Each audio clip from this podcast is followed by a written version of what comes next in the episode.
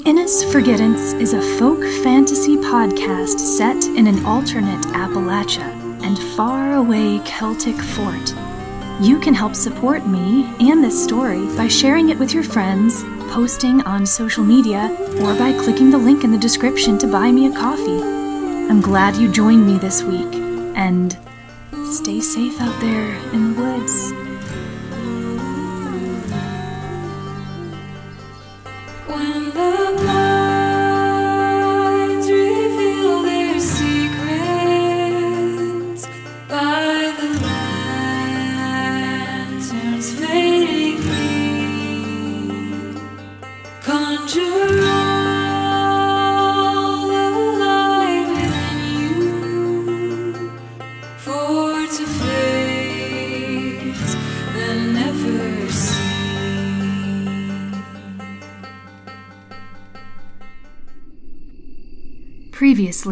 The Innis Forgettance. At supper, Great Aunt Nuala, the wise woman of Inniscombe, learns of Porter's impending visit to the widow Warren and expresses concern. Pa threatens that if Porter shirks his chores even once, he will no longer be allowed to visit the town's healer. Porter in Inniscombe. By the time Porter finished supper and mounted Banjo, one of the family's two gray horses, the autumn sky was freckled with pink clouds, the first sign of impending evening. The horses swayed and clomped down the rocky North Mountain Road. Inniscombe proper sat in a bowl surrounded by the Innis Mountains. At just the right bend in their road leading down the North Mountain, Porter could view every majestic peak. The town was in the bottom of it all, a modest cluster of homes and buildings, each turned this way and that, with a main road meandering through them all. The whole place looked as though a divine hand had played a game of jacks, scattered the pieces, and left them there. And no one Porter asked, not even Great Aunt Nuala, with all her years and wisdom, knew anything substantial about the ancestors that brought them to the land. Thankfully, Dahli Hampton didn't live all the way down the mountain and deep into town. The Hamptons and the Hollises were the only home places on the North Mountain. Porter could spot their broken fence at the leftward bend in the road. Almost there, he thought. Porter put a stick of beef jerky in his teeth and watched with a pit in his stomach as indigo spread across the pink cloud dappled sky like spilled ink. Should he dare stay out after dark with Dahli? He held the reins in one hand and lit a lantern in the other. He licked his lips, then Neverseen come with the set settin' sun. Innis folk legend, whenever any dared to tell it, claimed the Neverseen were once powerful spirit beings with human like forms ages before. They entered from another realm and haunted Innisfolk ancestors who fled from one place to another, never able to rid themselves of the beings of darkness. Only once they came to this faraway valley did a spirit healer from the native tribe use his knowledge of the other world to rid the Innisfolk the best way he knew how. He trapped the entities in soul form, like stars fallen to earth, and left Innisfolk with a word of warning. Robbed of their prior form and trapped as glowing orbs, the Neverseen would still haunt the night, kept at bay by light.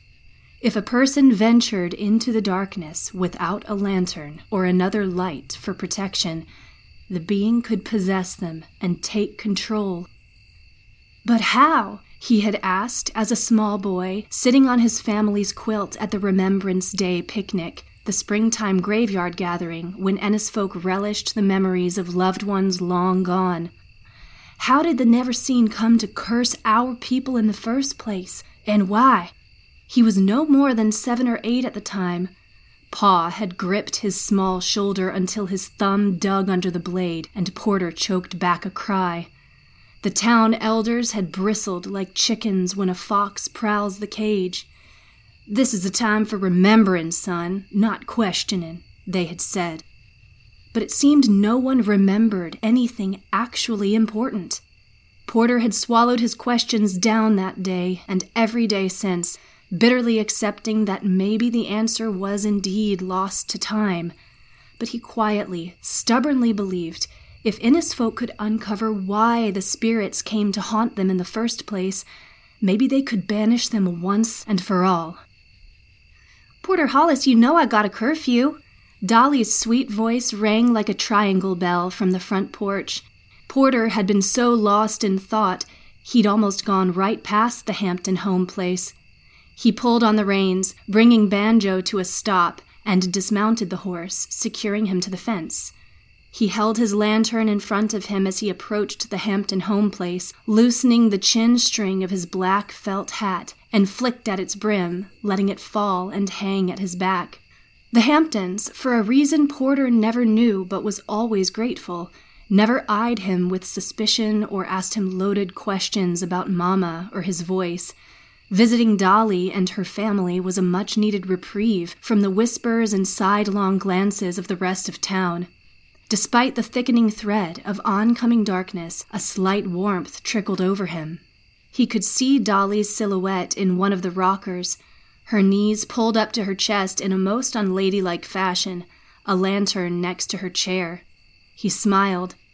If nightfall ain't your c- curfew, I dare say curfew don't don't do much good. You got me there. She rocked forward off the chair, picked up her lantern, and trotted down the stairs, light as an autumn leaf in a breeze. Their lantern's golden light gave an amber glow to her warm brown eyes. Sit with me on the porch? He nodded, and she smiled, bobbing her head toward the cabin, and he followed her. Rumor said Dahli's mother's line went all the way back to the Koyahota, the native tribe that left the land and its cursed newcomers without a backward glance. Had she heard different stories while sitting at her grandpap's side? Did those stories give different information about the Neverseen? He'd wanted to ask, but didn't want to be nosy or insensitive Although Dahli's grandfather had died several years before, she could still barely speak of the man without getting choked up. Porter had only just sat down when the cabin door scraped open and Roger Hampton leaned out, banjo in hand. Freshen up the fennel over the door, will you, Dahlonega? Dahli sat on the bench underneath one of the cabin's two windows. Yes, sir. Strumming sounds good, good tonight, Porter said. Wrist not bo- bothering you? Comes and goes, Dahli's father replied, holding up his left hand and rotating it. Cold weather comin' always makes my joints feel like a rusted crank, though. Feel it already. I'm enjoying all the ditties I can for now. Y'all be safe. He slipped back inside, shutting the door. A moment later, a melancholy lilt filtered through the cracks in the cabin's old walls. Dahli turned to Porter and shrugged. Davina Warren hasn't even been able to help Pat much. Hank's the oldest of my younger brothers, and he's still a good four years or so away from being much help on the farm. If it gets too much worse, I fear. I can help, Porter said. I'm solid at most chores my pa asks me to do nowadays, and give Mrs. Warren time. She can fix anything. He shrugged, remembering. Almost. Y- you can always try Rachel Bull, right? Dahli shook her head. She's too green. Widow Warren's older and more experienced than any healer our town can remember. If she can't do it.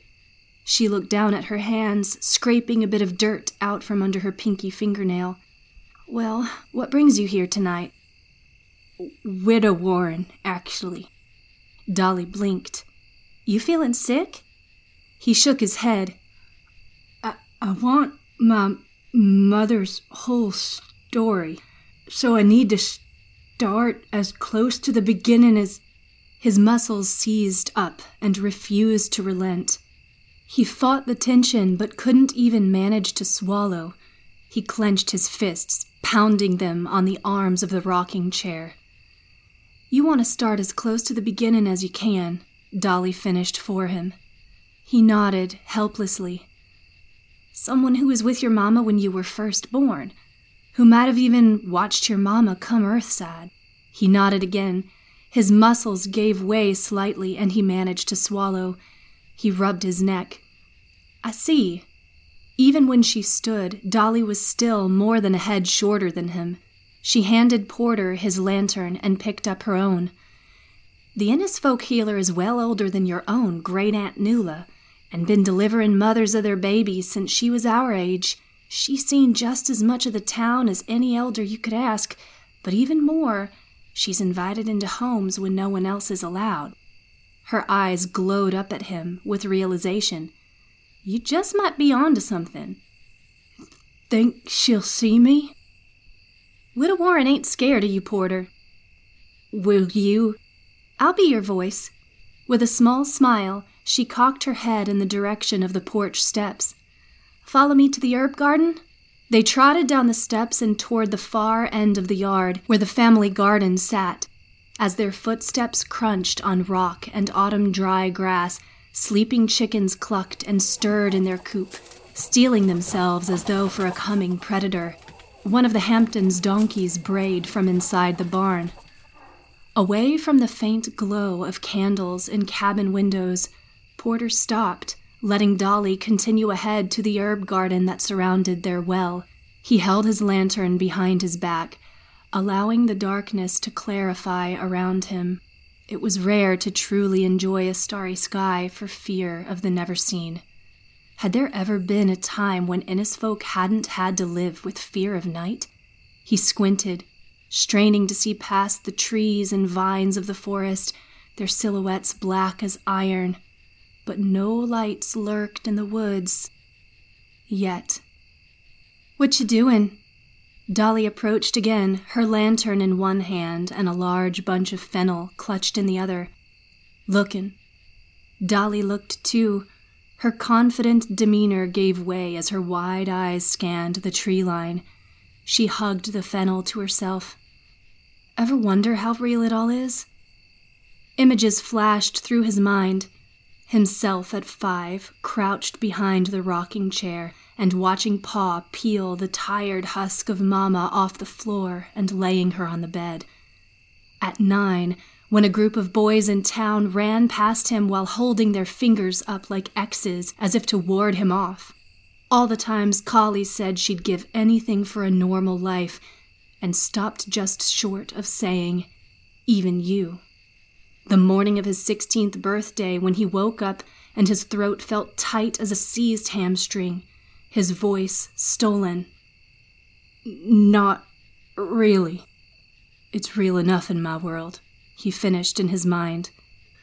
Dahli bit her lip. Illness, Injuries, problems you can touch, problems you can't. It's all the Neverseen, trying to punish us if they can't possess us. Her eyes snapped over to meet his. Or, that's what the town tells us. Porter hesitated, then dared. Were you told anything different? My grandpap's line goes straight back to the Coyahota, to the one man who stayed with the Innis folk and Mara, the woman he loved. A mischievous gleam lit her brown eyes, but her voice sounded thicker when she spoke. Wow. He feigned surprise as though he hadn't heard the rumors and scraped the toe of his boot in the dirt, debating. Did Grandpap ever talk of my, my mother? Her lips twisted to the side. He said his memory got worse with age. He could still remember the old stories, the very oldest, but said the more recent stuff from when he was coming of age got patchy. Porter sighed, but he insisted that in his family, no one ever said the spirit healer trapped him in soul form. She gave him a look, but he waited, unsure what she meant. He said the Haints arrived that way. Porter straightened. They were phantom lights even when the Innis folk arrived? It sounds like a fib, but I trusted my grandpap. Maybe that's why the town got to dislike him. He talked a lot. Like me, says my ma. Dahli grew silent, her eyes drifting to the sky.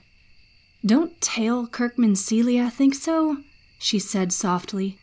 but I'm pretty sure Grandpap watches and is with me. Porter smiled. I wish I knew him. I wish you did too. She half smiled and bunched her faded skirt.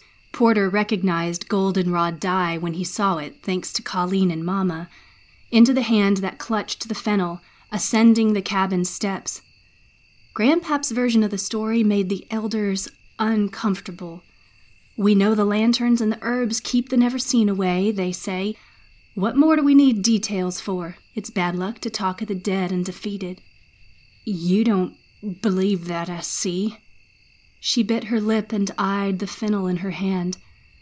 Something tells me stories have power. It's why I want to help you learn the truth of yours.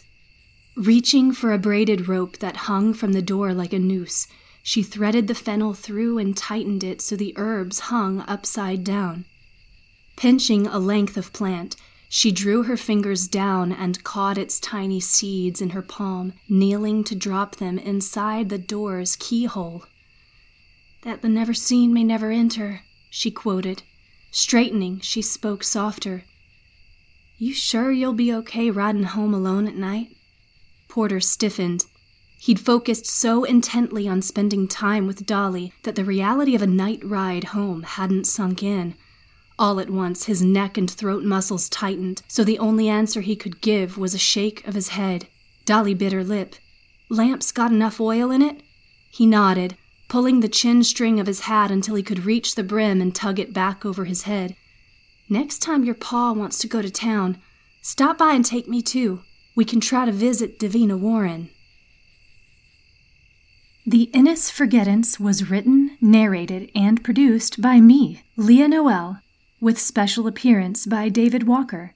The original song, Beware the Neverseen, was written, composed, and performed by Georgia musicians Miles Landrum and Laurelai. You can find links to more of their excellent music in the show notes. Sound effects came from the kind folks at freesound.org. You can follow this podcast with behind the scenes and more on Instagram and TikTok at Leah with a Pen. Ooh.